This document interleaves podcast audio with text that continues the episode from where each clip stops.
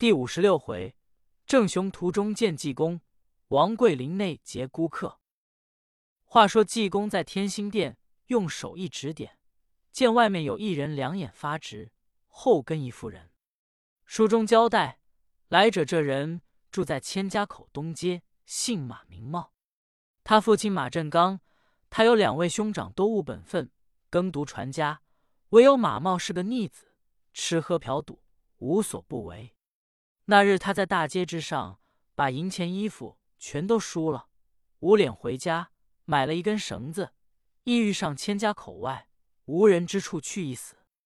偏偏巧遇贱妇有得肚肠疼痛，他带有杀药，说：“我给你些药吃吃。”妇有得吃了，靠着树就睡着了。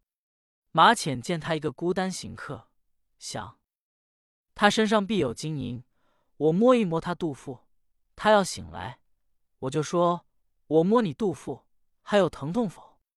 他若不醒之时有什么，我拿了就走。便伸手一摸，把银斧子就摸出来，一看里面有12锭黄金。他把绳子扔下，拿着黄金斧子就走。自己一想，我把我妻子接出来，找2间房子，把黄金换了一定过日子，倒是乐事。想罢往前便走，见北边有一个大苇塘，他四下一瞧，幸无一人，把银斧子连黄金里在那里，留了一个暗记，自己回归甘家口。刚到了家门口，他父亲马振刚立在门口，一见马茂气往上冲，说：“畜生，你在外面无所不为，怎么又回家来了？”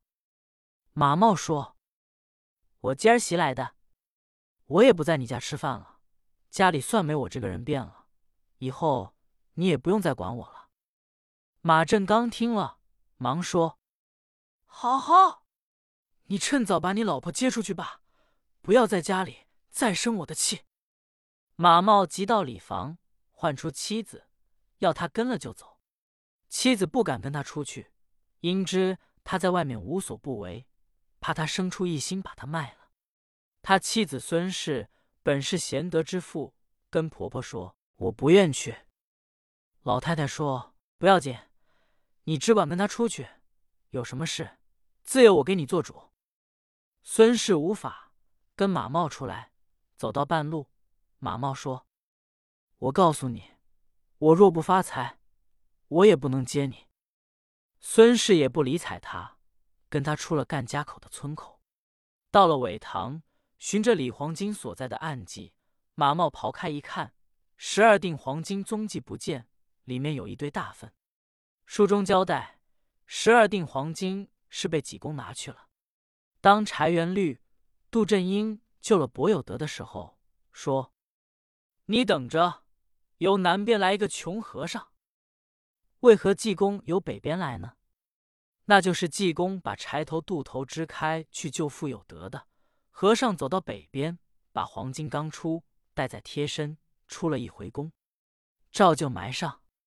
这时候马茂一瞧就愣了，方才由家中接妻子出来，说的大话不小，把妻子接了出来，此时黄金没了，再把妻子送回去，那如何能行？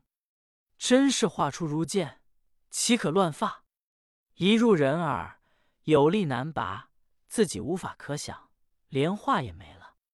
带着妻子往前正走，刚来到天心殿门口，济公由里面看见，用手往外一指，说：“富有德，你看，偷你黄金的人来了。”富有德往外一看，果然不错，见马茂两眼发直，自己打了自己一个嘴巴，说：“众位，我今天是报应临头。”一边说一边跑，刚到面前一个水坑，扑鸣落下水去，冒了2冒，及时身死。他妻子孙氏一见就放声大哭，正在痛哭之间，家中有人跟了来，怕马茂卖了女人。跟来之人见马茂落水溺死，把他妻子孙氏冻回，告诉他父亲并2位哥哥。马茂已死，把尸身捞起来掩埋，把孙氏送回娘家另聘，这话不表。单说这和尚把12锭黄金给了柏有德，叫柴元禄、杜振英把200两银子盘费拿出来也给傅有德，说我和尚念你是个义仆，我赏你200两银子。傅有德是千恩万谢，拿着金银告辞走了。柴元禄可就说，师傅，我们已到通顺殿去了，华云龙是昨天走了，你老人家把盘费都给了柏有德，这比不得在临安时节眼前出门，在外吃饭要饭钱，住店要店钱，该当如何是好？和尚说，不要紧，无论大小饭铺店家吃饭住店，只要我和尚一指鼻子就走不了。杜振英说，对，不指鼻子也走了。三个人这里说话，客人王忠听了攒己一想，济公给我治好了病，我应当酬谢酬谢，人心都该如此。随后拿出100两银子来说，给师傅做盘费。和尚一瞧恼了，说，你拿这100两银子算谢我吗？我家值万贯，谁来要你酬谢？快请拿回，我绝不收领。王忠听如此说，亦不敢再给了。济公说，二位头儿，跟我拿华云龙去。柴杜二人无奈，跟和尚出了天心殿，陈孝等送出来。济公带着二人走了已有数十里之遥，到了一座小镇，进殿坐定，三人也觉得腹中饥饿了。柴元禄一想，和尚大慈悲了，把银鱼都施舍了，现在囊中一文钱也没有，如何是好？吃饭得给饭钱，住店得给店钱，只得把富余的夹衣裳当了的一用或800，方可食宿。想定主意，说，师傅，你老人家只顾行好事，把银子1两不留，这吃饭没钱，如何办法？和尚说，不要紧，我自有道理，你们二位不用着急，跟我来。二位班头无奈，只得跟着和尚走路。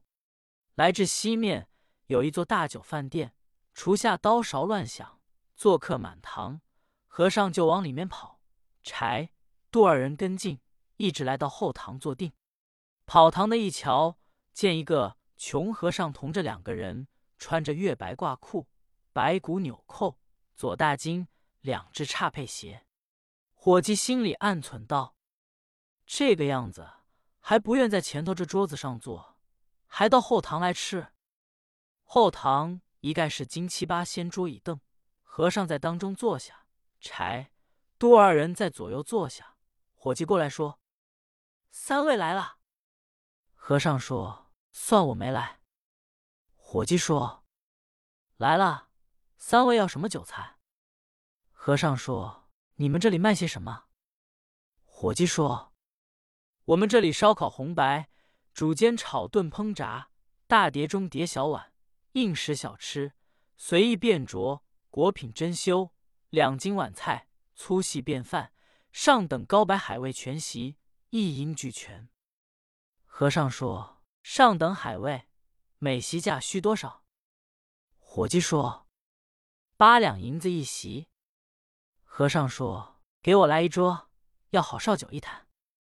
伙计答应，心里暗想，这穷和尚吃这顿饭花这些饭资，何不换些齐整的衣服，岂不是好？看他们吃完了，拿什么钱来给我？